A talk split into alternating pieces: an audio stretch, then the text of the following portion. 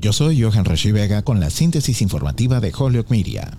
El lunes, el presidente Joe Biden apuntó de nuevo a las armas fantasma, las armas de fuego de fabricación privada sin números de serie que están apareciendo cada vez más en los delitos violentos mientras lucha por superar la oposición al control de armas para abordar las muertes por armas de fuego. Prometió que las nuevas regulaciones salvarían vidas. La nueva regla cambia la definición actual de arma de fuego según la ley federal para incluir partes sin terminar como el armazón de una pistola o la carcasa de un arma larga. Dice que esas partes deben tener licencia e incluir números de serie. Los fabricantes también deben realizar verificaciones de antecedentes antes de una venta, como lo hacen con otras armas de fuego fabricadas comercialmente. La regla probablemente se encontrará con una fuerte resistencia de los grupos armados y generará litigios en las próximas semanas.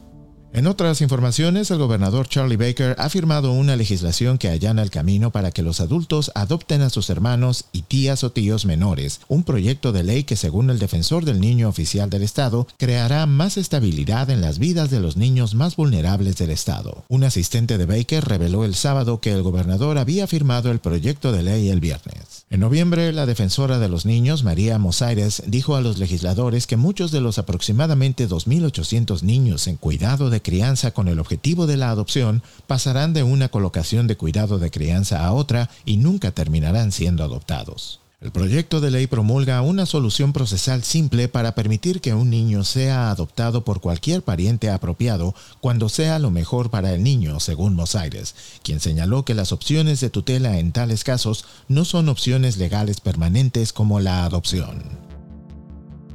Yo soy Johan Rashi Vega y esta fue la síntesis informativa de Holyoke Media a través de WHMP.